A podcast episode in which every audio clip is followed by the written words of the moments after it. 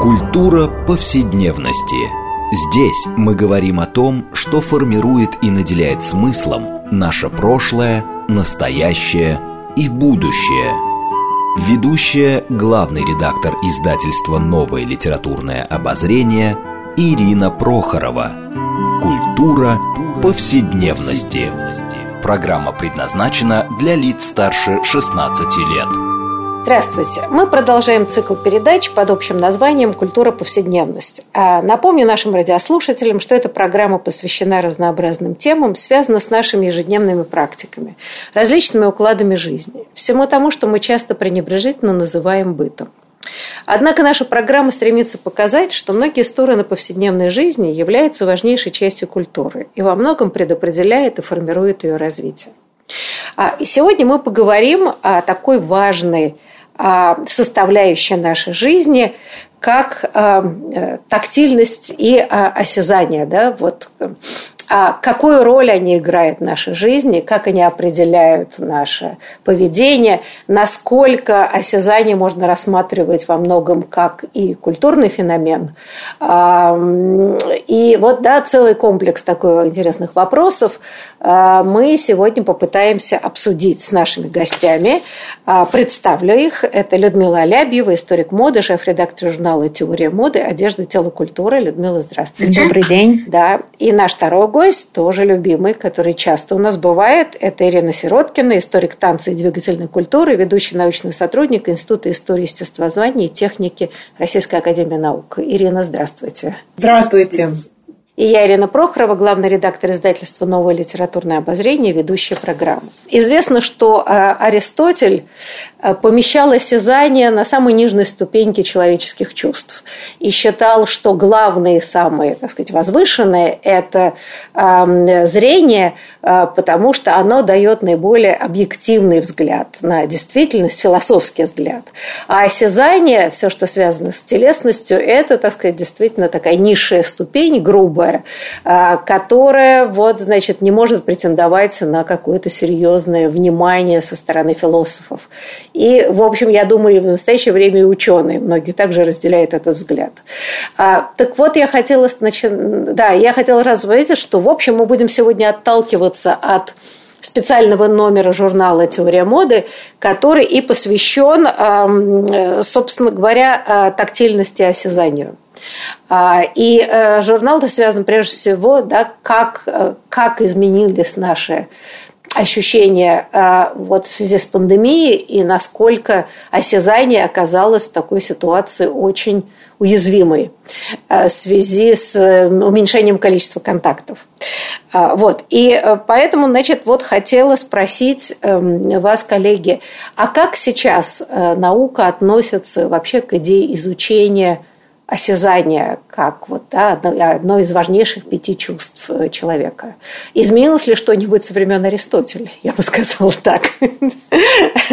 Кто бы хотел начать? Да, может, я и начну? Я да, начну. давайте, Люда, пожалуйста, с вас. Да. Я э, просто объ... объясниться хотела, да, почему вообще мы решили э, посвятить э, специальный выпуск, а это, в общем, серьезно, э, этой теме. Ну, конечно, пандемия сыграла огромную роль, да, мы, по сути, осознали действительности важность осязания в наших повседневных практиках, э, когда э, оказались, э, ну, отчасти лишенными его. А с другой стороны, если говорить о науке в целом, то, мне кажется, и она переживает переосмысление телесного знания, потому что, да, вот ну, какое-то время назад, не так давно, мы наблюдали, ну, некоторый такой телесный поворот в гуманитаристике, и он очень затронул в том числе и теорию моды, да, а, поскольку исследователи обратили особое внимание на тот простой очевидный факт, что мода невозможна без телесного переживания. Да? Костюм – это всегда а, переживание, как бы, да, ношение этой самой одежды, и в этом смысле да, вот это телес, телесное, как бы, телесное измерение, да, оно кардинальным образом как бы, изменило наше представление вообще о о, о, о том, как может развиваться наука о моде.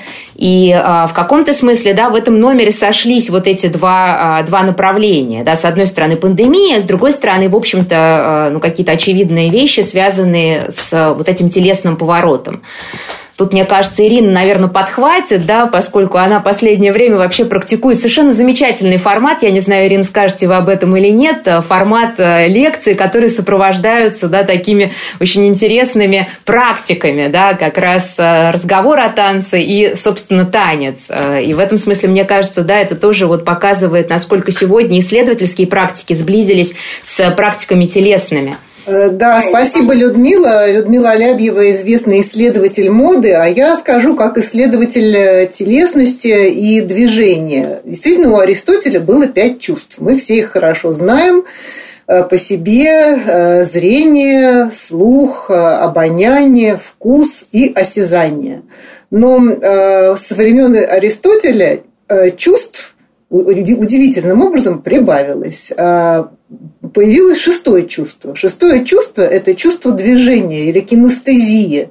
И вот иногда поворот э, гуманитарных наук к телу называют кинестетическим поворотом, потому что наконец-то было осознано, что то же самое осязание невозможно без движения. Ведь когда вы прикасаетесь к чему-то, да, движется ваша рука или другая часть тела, которую вы осязаете. И эм, то, почему вы э, гладите по кошке, по собаке, я не знаю, тоже движется, находится в беспрестанном движении. И вот это и создает возможность что-то почувствовать тактильно.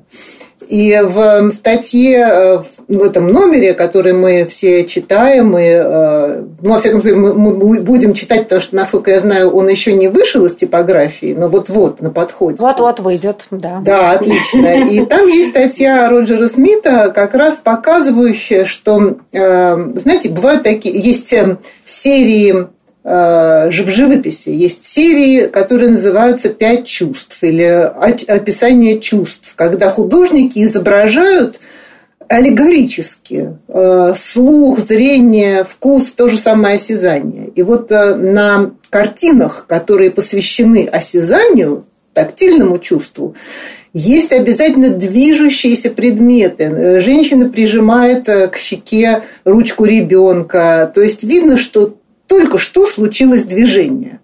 И э, вот это, я думаю, что и моде это да, релевантно, потому что мы ощущаем одежду на своем теле прежде всего, когда мы движемся. Или когда ветер колышет эту одежду, когда есть динамика. Ну, то есть мы можем говорить о том, что это такое динамическое очень э, чувство, да, осязание. Э, ну да, и э, в этом смысле целый ряд статей в этом в журнале, в спецномере, он же связан вот с телесностью и осязательностью танца. Ну, во-первых, танцы, которые предполагают, я не знаю, да, парные, например, танцы. Очень же важный момент – это именно касание а, партнеров. И, э, да, и, в общем, разный тип танцев предполагает и разную дистанцию между партнерами.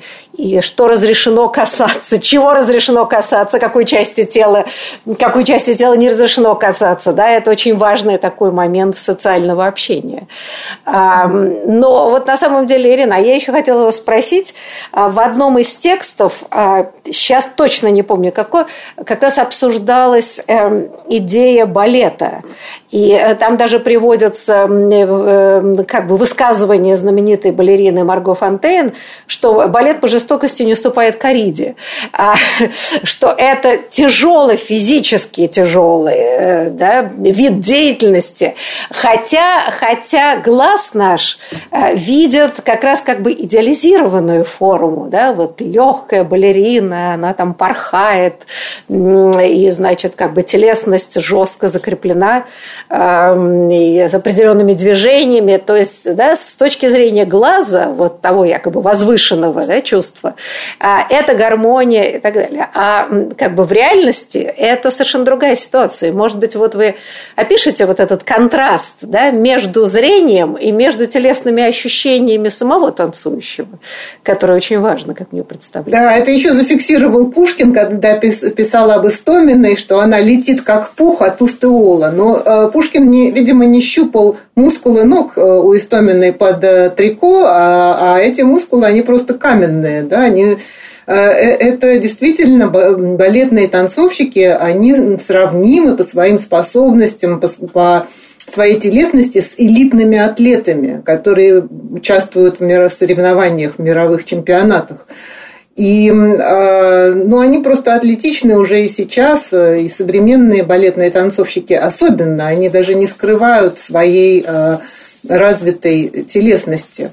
Но вот э, я хотела бы вернуться к вопросу о касании в танце. Это действительно очень э, контролируемый, э, контролируемый момент. Особенно он, конечно, контролировался и дисциплинировался э, в прошлом, когда были бал, балы или баллы. Баллы, баллы, нет, баллы ставим, но баллы. Демократические баллы, светские баллы. И Э, всегда предписывалось, ну, во-первых, расстояние, на котором вы э, общаетесь с партнером, танцуете с партнером. Когда появился вальс, это был полный скандал, потому что мужчина держал, придерживал даму за талию и э, ну, почти обнимал ее. И такая была моралистка французская, мадам Жан Лис, которая написала целый эпистулу такую, гневное письмо, что вот какой, какой ужас этот вальс, молодой человек обнимает юную девушку, и, в общем, вот-вот-вот сейчас что-то страшное случится. Но э, главное э, касание было э, касанием рук, да, и это даже не в вальсе, а в других танцах люди держали друг друга, партнеры держали друг друга за руки, и поэтому обязательным условием было ношение перчаток на балу, да, и э, перчатки должны быть, были быть чистыми, э, и поэтому некоторые брали с собой на бал несколько пар перчаток и меняли их там, чтобы вот не оскорбить своим грязным прикосновением э, какого-то прекрасного партнера. Знаете, но ведь на самом деле вот эта культурная обоснованность обусловленность э, касаний и их регламентация. Это ведь очень интересная история, потому что мы иногда не понимаем, как изменились критерии, ну, вот это разрешенных и неразрешенных касаний. А, значит, сейчас скандалы возникают по поводу э, так, сексуального харасмента, ну, условно говоря, там, не знаю, мужчина женщину хлопнул по попке, и это э, раньше это считалось комплиментом, сейчас это, значит, харасмент в определенных типах культуры. До нас еще, кажется, это не очень дошло. Но ведь были времена, когда прикосновение, вот если не в перчатке, да, мужчин и женщин просто руками, это был эротический жест. И э, я бы сказала, признак глубокой интимности, что нам даже сейчас в голову не приходит. Вот, Люда, а может быть, мы немножко поговорим вот об этом, да? Как через вообще изучение изменения вот критериев касания вообще можно понять и изменение гендерных отношений, и вообще вот это изменение а, социального поведения людей. Ну, кажется, да, что это такая сфера, которая много нам может сообщить о том или ином культурном контексте, да, как выстроены отношения между полами, как выстроены отношения между социальными слоями, да, это же тоже, э, очевидно, регламентировалось. Э, не случайно, да, у нас там есть э, целый существовал целый, да, там набор, э, э, там, не знаю, там прикоснулся, предположим, там король или царь кому-то, да, и это как прикосновение вообще божества небесного, да, считывалось, ну, потому что действительно это все тоже в культуре обрастало совершенно определенными коннотациями. Если же вернуться э, вот, собственно, к вопросу о касании, о касаниях между, там, не знаю, мужчинами и женщинами, как это все жестко регламентировалось, в особенности, да, там, в XIX веке, для которого вообще вот это разделение на мужскую и женскую сферу было святая святых. И э, в том, что касалось, да, там и вообще, там, не знаю, каких-то встреч в публичном пространстве и э, того, какие э, необходимо было соблюдать условия, чтобы, не дай бог, да, там тебя в чем-то не заподозрили. И в этом смысле вот Ирина упомянула перчатки, они действительно играли огромную роль, э, да, вот в том, что касалось, в том, в том что касалось, опять же, да, вот таких прочерчиваний прочерчивание, прочерчивание таких границ, что ли, между телами. А вообще в одежде, да, и что такое одежда по большому счету? По большому счету одежда – это, ну, некоторое, с одной стороны, структурирование границ тела, да, и с другой стороны, да, это вот как бы там четкое или не очень четкое, соответственно, как-то очерчивание этих самых границ, да, потому что если мы с вами посмотрим на то, как меняется как в какой динамике, э, например, женское платье, э, то обнаружим интересное. Э, до там, где-то 20-х годов 20 века между женским верхним платьем и ее телом существовало такое большое количество слоев, что она по большому счету, да, свое собственное тело, да, руками, наверное, и не ощущала, да, и такая по-настоящему первая, как бы, очень э, серьезная встреча с собственным телом происходит как раз в 20-е годы 20 века, да, когда сильно вот этот слой утончается,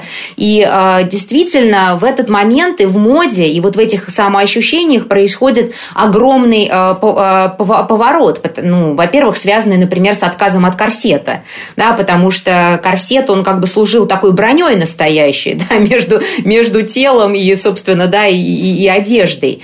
И э, его отсутствие, его уход, э, собственно, ну, произвели настоящую революцию в и конструкции костюма, и в ощущениях женщины. То есть мы можем, да, проследить это и по каким-то э, личным воспоминаниям, да, и мы можем, ну, как-то действительно реконструировать э, всю эту ситуацию, которая возникает в это время. А, и если, да, если говорить эм, вообще, как бы, да, о, вот о том, о чем, с чего мы начали, регламентация осязания и прочих, э, интересно будет посмотреть на другое, когда мы э, по-настоящему встречаемся с собственным телом, да, вот в какие моменты, да, у нас осязательная, как бы, осязательная, э, уровень осязательности, да, э, собственно, повышается. Но если в течение дня последить за собой внимательно, да, то, скорее всего, да, первая такая по-настоящему серьезная встреча, это, конечно, процесс одевания, да, процесс одевания, потом в течение дня мы, мы если мы очень много, да, бегаем туда-сюда, то мы, наверное, почти не ощущаем одежду на теле. Но это тоже свидетельство, кстати, современной уже эпохи. Да, потому что э, раньше э, все-таки одежда в гораздо большей э, степени напоминала о своем присутствии на теле человека, да, было больше ограничений, да, поскольку как бы и мобильность тоже предполагалась не такая серьезная, как сегодня. Ну, просто идея комфорта никогда не стояла. Раньше это одежда была некоторым социальным знаком, знаком социальной иерархии, да, поэтому страдали. И, например, как-то меня поразило простая, казалось бы, такая вещь, но когда мы смотрим на портреты, особенно возрожденческие, да, в этих пышных одеждах, особенно итальянских мастеров, выясняется, что разделение на зимнюю и летнюю одежду не существовало. И представить себе, что вот в этих мехах, да, тяжелых сложных одеждах люди летом в Италии, мы знаем, что там очень жарко, особенно на юге, продолжали ходить, потому что потому что важно было подчеркнуть статус, а не телесное удовольствие. Вот тут ты понимаешь, что прогресс, э, который постоянно ругают эм, и приписывают ужасам капиталистического производства, который меня всегда очень умиляет, в общем, он как-то, по-моему, существует. Эм, в каком-то смысле идея комфорта, да, и вот этого осязательного комфорта, э, все-таки это какая-то удивительная революция, как мне представляется. Да, мне кажется, что хотела бы продолжить эту мысль, что политика прикосновения – это вообще очень интересная и довольно сложная тема. Вот э, Людмила говорила про прикосновение короля да, или святого. Э, это прикосновение, которое исцеляет. И книжки исследований посвящены э, так называемому the royal touch, да, когда эм, король или какой-то сеньор да, своим прикосно... одним прикосновением исцелял, излечивал, творил чудеса. И э, вообще говоря, очень важно, кто касается и кого касается. Вот этот вопрос, он, он и к одежде имеет отношение. Вот столько слуга может э, застегнуть крючки на э, корсете своей госпожи. Да? Э, другой, другой человек, это будет уже такое вторжение в интимность, в личную зону тела. И э, я сейчас вспомнила, смешной эпизод из фильма по поводу того, э, как э, про каких правила существуют о касании прикосновении к самому себе на публике. Если вы на публике, да, то вот, например, в приличном обществе женщины не могли Э, дотрагиваться до себя, ну, там, излишне на публике. И вот был такой американский фильм 50-х годов, еще до сексуальной революции, да, которая очень изменила политику касания. Когда э, уже у дамы, она сидит в кабинете своего босса, наверное, э, какая-то деловая обстановка, и у нее что зачесалась нога. И видно, что она хочет ее почесать, но не может. Она сдерживается, и тогда и мужчина говорит, почешите. И вот э, та, такая легитимация, да, прикосновения к самому себе, э, это тоже часть истории вот, политики прикосновения. Э, и эта политика меняется, конечно, на наш, и на наших глазах в том числе. Ну, мы по-прежнему, да? Да, да, да. Я просто единственное хотела добавить, что мы по-прежнему в течение дня, наверное, не так часто на публике к себе прикасаемся. То есть очевидно, да, что вот те прикосновения, о которых я тоже говорила, они возможны в момент одевания и раздевания. Да? Это такая самая интимная встреча, что ли, с самим собой. Ну да, это же и была шутка, что да, это кажется у Казьмы Прудкова, да, что нельзя делать. Вот чесаться там, где чешется. Это э, в шуточном виде понимание, какие ограничения в общественных пространствах накладывает, ну вот, собственно, да, вот эта э, осязательная э, потребность. Э, что разрешено чесать, что трогать. И это же, правда, тоже меняется. Вот э, это самая телесная свобода, которую мы сейчас наблюдаем, и такая демократизация осязания, я бы сказала, э, она, мне кажется, в каком-то смысле сейчас беспрецедентная. Все-таки границы дозволенного э, становятся весьма широкие мне кажется, даже ну, на протяжении даже последних, может быть, нескольких десятилетий. И это интересно, как это происходит, да, ведь это же не кодифицируется, не знаю, законом, да, нету, то есть это как бы ведь идет из какого-то воспитания. Вот ребенку объясняют, что можно, что нельзя. Там, не знаю, хватать руками, не, не знаю, что-нибудь в чужой тарелке или еще что-нибудь, там, да, показывать пальцем на человека, я не знаю, говорить в носу.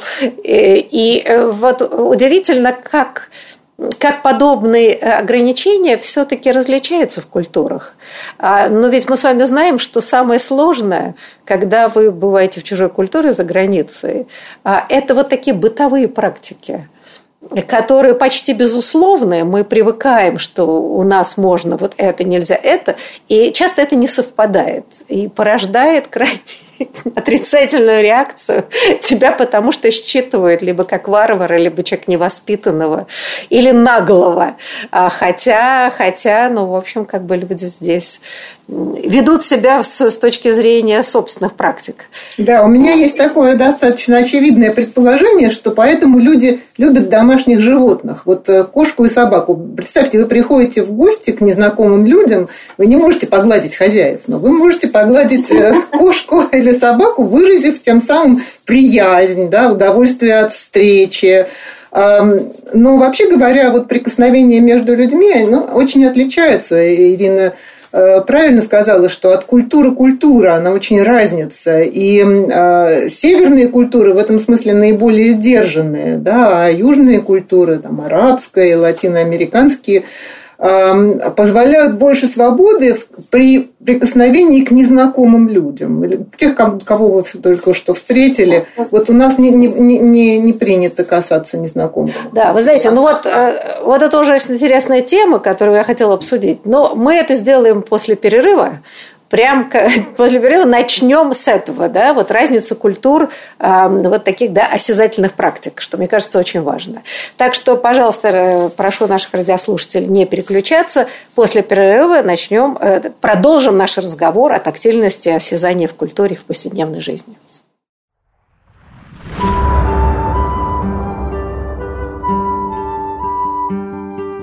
Здесь мы говорим о том, что формирует и наделяет смыслом наше прошлое, настоящее и будущее.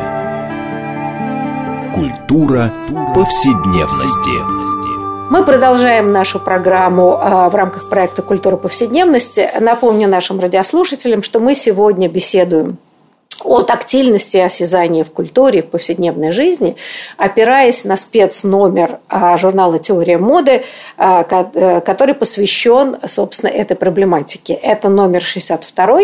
А, да, мне кажется, это очень интересный проект, и он спровоцирован, как объяснила нам Людмила Алябьева, шеф-редактор «Теории моды», как раз пандемии, где мы вдруг ощутили этот самый осязательный голод, изолированный друг от от друга. А, и напомню просто, наша, кто сегодня участвует в обсуждении, это Людмила Алябьева, а, историк моды, шеф-редактор журнала «Теория моды», и Ирина Сироткина, историк танца и двигательной культуры, ведущий научный сотрудник Института истории, естествознания и техники Российской академии наук. Ну, я Ирина Прохорова, главный редактор издательства «Новое литературное обозрение», ведущая программы. Вот перед перерывом мы начали обсуждать вот эту разницу да, в традициях осязательных э, разных культур. И, э, Ирина, я, наверное, передам опять вам слово, да, вы это начали, о том, как э, вот практики э, осязания, приветствия вообще, да, под, э, и касаний по отношению к другим людям э, в общем, да, отличается в разных культурах, даже внутри, скажем, Европы, да, так сказать, условно, условно эм, единого культурного пространства. Вот, может быть, вы немножко поясните? Да, это можно связать с пандемией, то, что мы сейчас все наблюдаем. Э, например, итальянцы э, и вы помните, конечно, что самая такая суровая первоначальная вспышка пандемии это была в Северной Италии. И как тяжело итальянцам было отказаться от э, контакта, телесного контакта при приветствии, когда вы э, приходите, видите друга, да, вы итальянцы хотят его обнять, э, расцеловать, но эм, как они меняли вот эти свои практики телесные и заменяли поцелуй или прикосновение к щеке, прикосновение локтя к локтю, например. Но обязательно какой-то телесный контакт должен возникнуть. Э, ну, вот в нашей культуре это скорее у мужчин. Да? Мужчины привыкли жать друг другу руку настолько, что, э, ну, что греха таить, многие просто эм, игнорируют э, запрет на прикосновение или какие-то гигиенические требования, потому что если вы не пожмете руку, ну, значит, не было контакта. И, это как бы факт неуважения, да, вот обязательность прикоснуться – это как бы выразить свою доброжелательность и уважение, поэтому действительно это очень тяжело.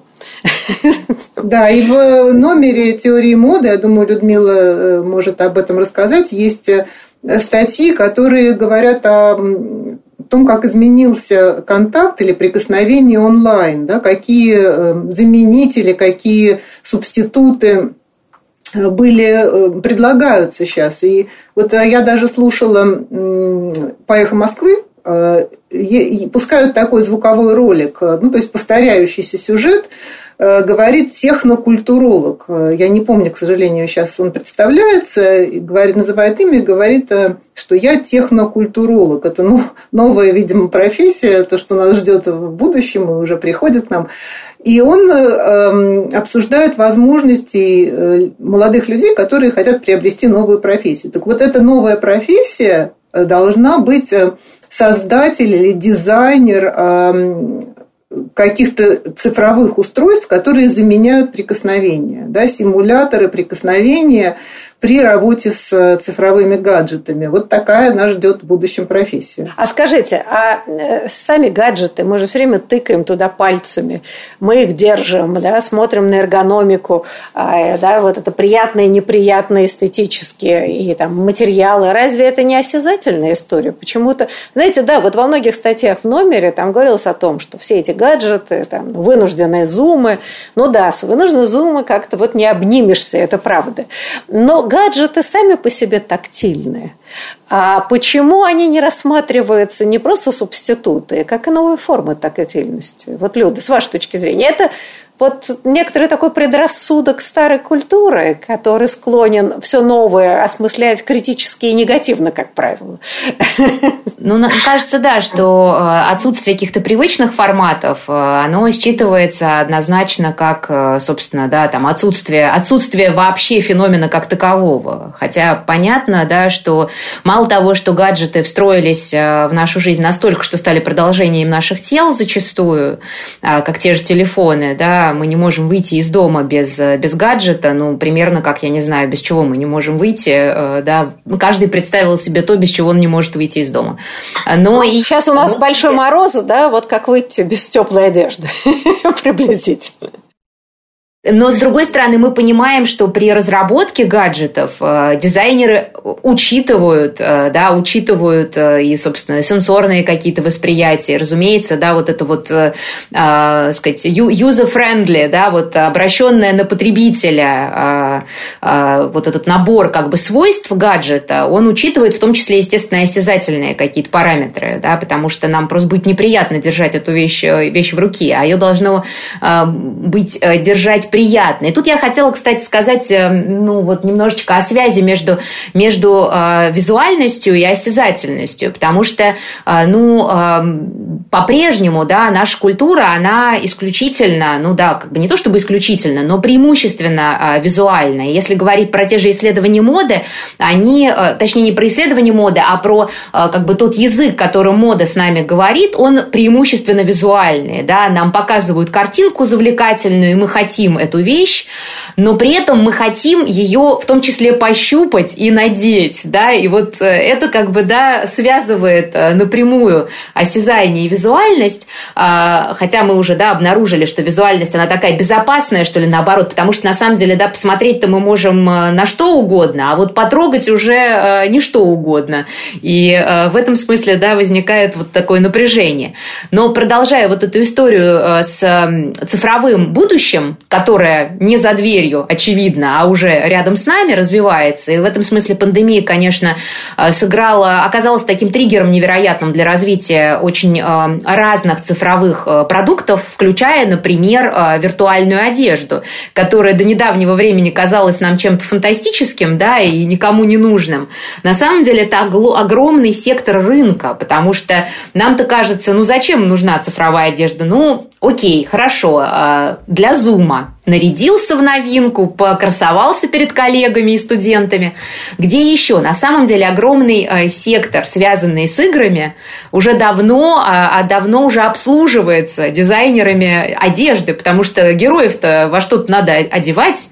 И нам, не играющим в основном, Простите меня те наши радиослушатели, которые играют. Э, я Homo ludens, да, человек играющий, прости.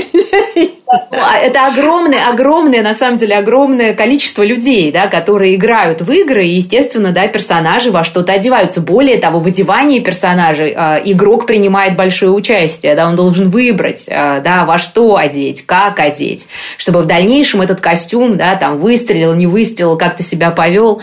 И в этом смысле это огромный, огромный сектор. Э, и здесь, конечно, мы сталкиваемся с проблемой. Это одежда, которую ты не можешь потрогать, да, ты не можешь ее, там, не знаю, понюхать, еще что-то с ней сделать, что мы обычно делаем с одеждой, но она, безусловно, этот сектор будет и дальше развиваться, потому что запрос есть, и, очевидно, да, огромное вот это цифровое пространство, которое сегодня разрослось э, как никогда, оно будет продолжать, да, собственно, развиваться и... Э, да, знаете, да. Лёд, но ведь очень, мне кажется, э, в одной из статей, по-моему, это вот как бы Сара Чон Кван, э, взгляд извне, э, сенсорная атмосфера и другое тело, э, и одетое тело, она ведь там описывает, что все-таки наш телесный опыт а, развивает воображение, что когда даже вы одеваете персонаж в какую-то одежду цифровую, а, вы все равно ассоциируете эту одежду с сенсорными ощущениями. А, да, если вы там надеваете на человека какие-нибудь летящие одежды, вы предполагаете, да, что это, наверное, шелковые. Вы знаете, как э, ощущение, как тело реагирует на это. А, поэтому это не совсем, да, мы не можем физически это потрогать, но память тела дает возможность а, представить эту одежду. Да? Она комфортная, некомфортная, она, значит, обтягивающая или, наоборот, свободная. Так что эм, все, при всей фантастичности этих костюмов, я думаю, подсознательно и создатели, и потребители э, так или иначе переносят ассоциации с уже вот этим телесным опытом связанной. А, поэтому, мне кажется, это очень важный момент, то, что, о чем говорит автор, что... Эм, важно не только, как смотрят на вас, в современной культуре прежде всего. Да? Это не просто там она говорит о мужском взгляде, но это уже отдельно. А теперь очень важно, и как вы себя чувствуете внутри этой одежды, что вы, собственно, ощущаете. А, вот здесь, Ира, может быть, вы как-то эту тему могли бы э, продолжить? Да, вот ну, это, да, это как да. бы как носитель себя ощущает, как мы можем изучать это изнутри, а не извне. Это вообще очень важная тема. Мы еще ее не, не коснулись, не прикоснулись к ней, а о работе, совместной работе чувств. Потому что э, вот автор статьи, говорящая о том, что мы даже не трогая одежду, мы можем представить ощущение э, прикосновения к ней, да, фактуру, текстуру, вес, э, динамику, как эта ткань движется, потому что у нас есть опыт. И вот об этом опыте э, была работа не кого-нибудь, а Дени Дидро, французского энциклопедиста, да, еще в 17 веке, в 18, извините, 18, в середине 18 века, который написал письмо эм, о слепых назидание зрячим.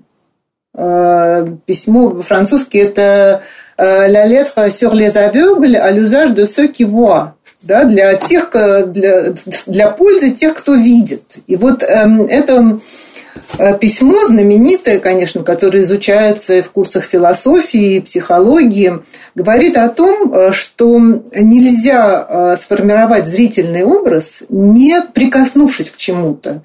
И пример, который приводит Дидро, его такой кейс, это удаление катаракты взрослому человеку, когда человек прозревает благодаря медицинской операции. Вот он никогда до этого не видел куб и шар. Ему дают сравнить куб и шар. А, он никогда их не видел. Может ли он отличить куб от шара, внезапно прозрев? И ответ, который дает Дидро, нет, не может, если он до этого не щупал их, если он не трогал их руками, да, если у него не сформировался осязательный образ. Но если этот образ есть, тогда да, тогда он очень быстро научится визуально различать разные формы. Да, ну вот да, Люда, пожалуйста. Да, просто одна из статей как раз в журнале, а, написанная Луаной Аладжем и Элизабет Фишер, это преподаватель и студентка вместе написали статью. Студентка сделала коллекцию финальную свою, да, выпускную, посвященную, посвященную собственно, собственно коллекцию для, для незрячих людей, которая да, предполагает ну, как бы особенный контакт э, с одеждой. И тут как раз да, на первый план выходит осязательная составляющая, э, которая э, ну, оказывается единственным источником информации для незрячих. И, конечно, да, она обрастает таким, такими слоями подробностей, которые для нас, людей зрячих, не очевидны, да, потому что у нас все-таки да, рассредоточены наши ощущения. И действительно чувства поддерживают друг друга. А когда ты лишен в силу обстоятельств э, какого-то из чувств, ты, соответственно, да, максимально э, получаешь информацию о мире и от мира э, вот из, из того как бы материала, который тебе доступен. И в этом смысле, да, представьте себе себя в комнате в темноте, да, в полной, кромешной. Вы, конечно, начнете ощупывать предметы, которые вас окружают, ну и как-то пытаться по этим данным сделать вывод о том, где, где вы находитесь.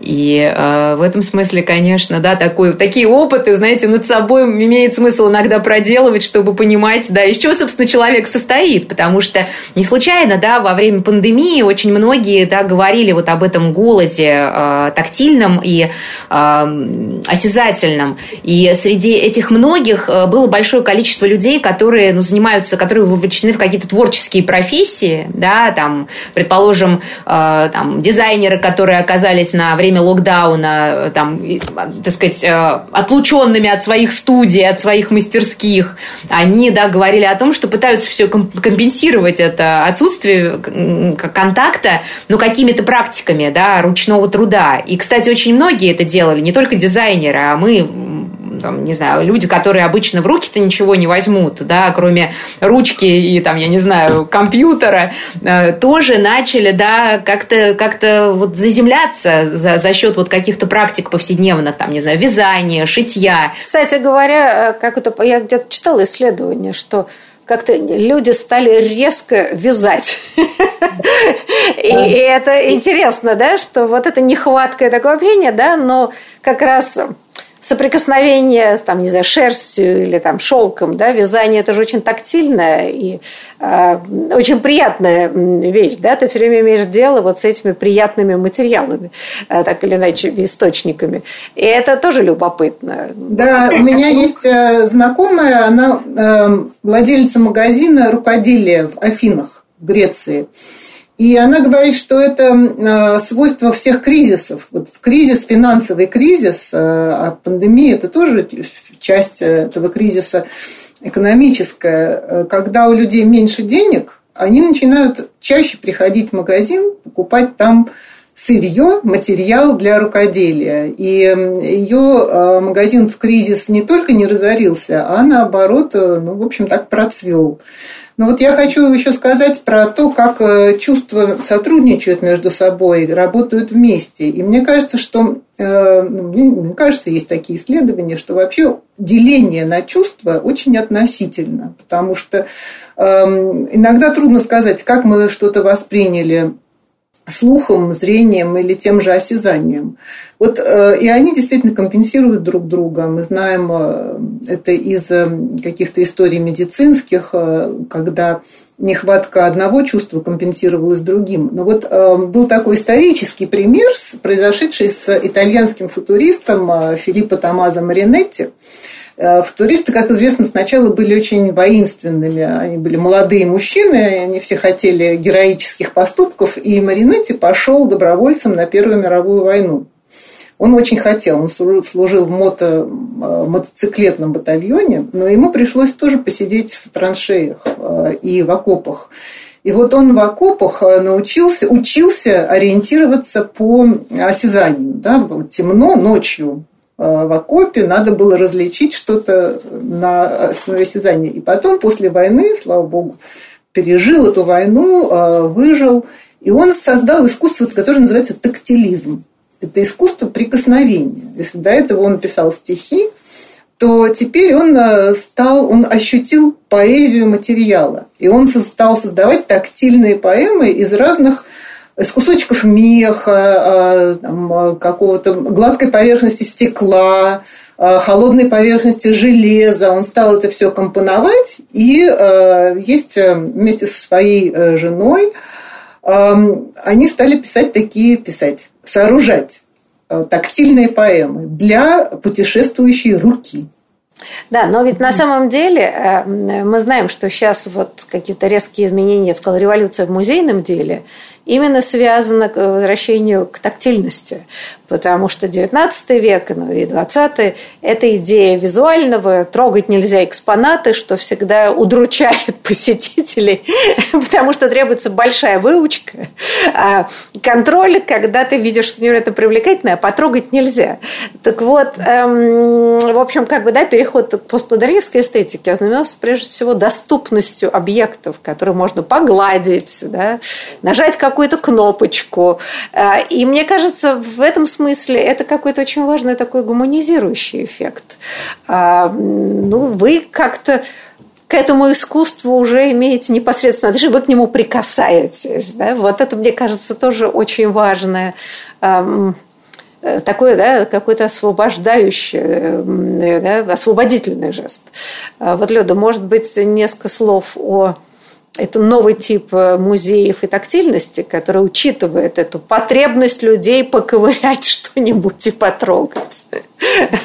Мне кажется, вот нарастающая инклюзивность музейных пространств и выставочных, и, собственно, да, учет э, вот, этого, вот этой потребности да, интерактивной, а, кажется, с одной стороны, свидетельствует о демократизации, безусловно, да, музейного пространства и в том, что да, ну, музеи как бы рассмотрели эти потребности э, человека, которые раньше, может быть, да, э, как-то ранжировались как низменные и недостойные да, развитого человека. Сегодня да, это очень такая как бы интенсивно развивающаяся сфера, потому что, э, конечно, вот это вот э, до недавнего времени существовавшее руками не трогать, оно, э, ну, в музеях современного искусства почти не работает, хотя понятно, да, там выставка выставки э, рознь, но э, действительно, да, сегодня вот эта включенность она имеет очень большое значение,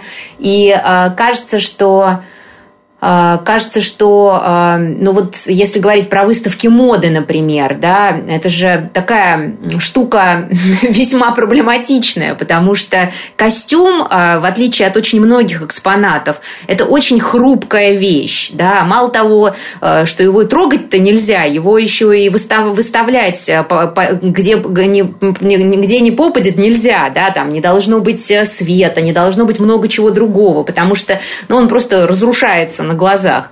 И в этом смысле, с одной стороны, очень хочется померить, очень хочется, да, себя почувствовать, вот как бы, да, там, э, там, я не знаю, э, дамой 19 столетия или, там, не знаю, клиенткой Диора э, с 50-х годов, но это невозможно, да, ровно для этого создаются реконструкции, да, для того, чтобы хоть как-то компенсировать вот эту потребность, да, чтобы э, действительно, да, удовлетворить, ну, нормальное желание э, попробовать на себе, да, примерить на себя.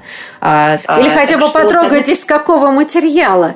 А, да, это же почти инстинктивно, что невозможно отказать себе в удовольствии пощупать, а это мягкий жесткий материал. А вы знаете, сейчас э, э, некоторые музеи моды, они так и делают. Они выставляют э, аутентичный, оригинальный костюм, но они дают людям образец. Рядом с ним стоит образец ткани, из которой он сделан, ну, похожий.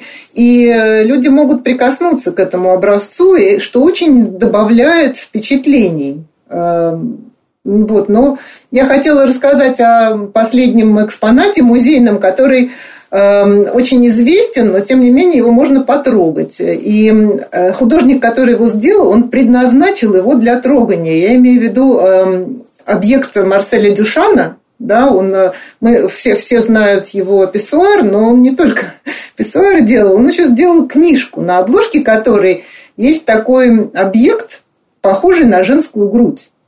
И Дюшан провокационно назвал свой, свою эту книжку э, «Трогайте, пожалуйста». Туше Сильвупле. И вот этот а, объект, эта книжка Дюшана сейчас находится на выставке в Пушкинском музее изобразительных искусств. И там сделали то, точно так же. Сам объект а, оригинальный находится под стеклом, да, на витрине застекленной, но э, рядом э, сделана точная копия этого объекта, и вы можете трогать сколько вам угодно. Я потрогала. Вот на этой оптимистической ноте нам придется закончить нашу беседу. А, но правда, правда, эта тема бесконечная. И, конечно, можно было обсуждать, что мы и растем, и мы знаем, что маленькие дети все трогают и тащат в рот, и недаром. Таким образом они познают мир, и это, и эта привычка с нами остается до конца жизни. Поэтому я думаю, что все, проходя через этот предмет, даже стыдливо, но тем не менее обязательно потрогают. Получат эстетическое наслаждение, близкое к эротическому, на что и рассчитывал, видимо, Дюшан. А я хочу поблагодарить гостей. Большое вам спасибо за интересную беседу. Я надеюсь, радиослушатели прочтут с большой пользой для себя спецномер журнала «Теория моды» по роли осязания в культуре. А, вот. И берегите себя и до будущих встреч. Спасибо, всего доброго. Всего доброго. До свидания. До свидания.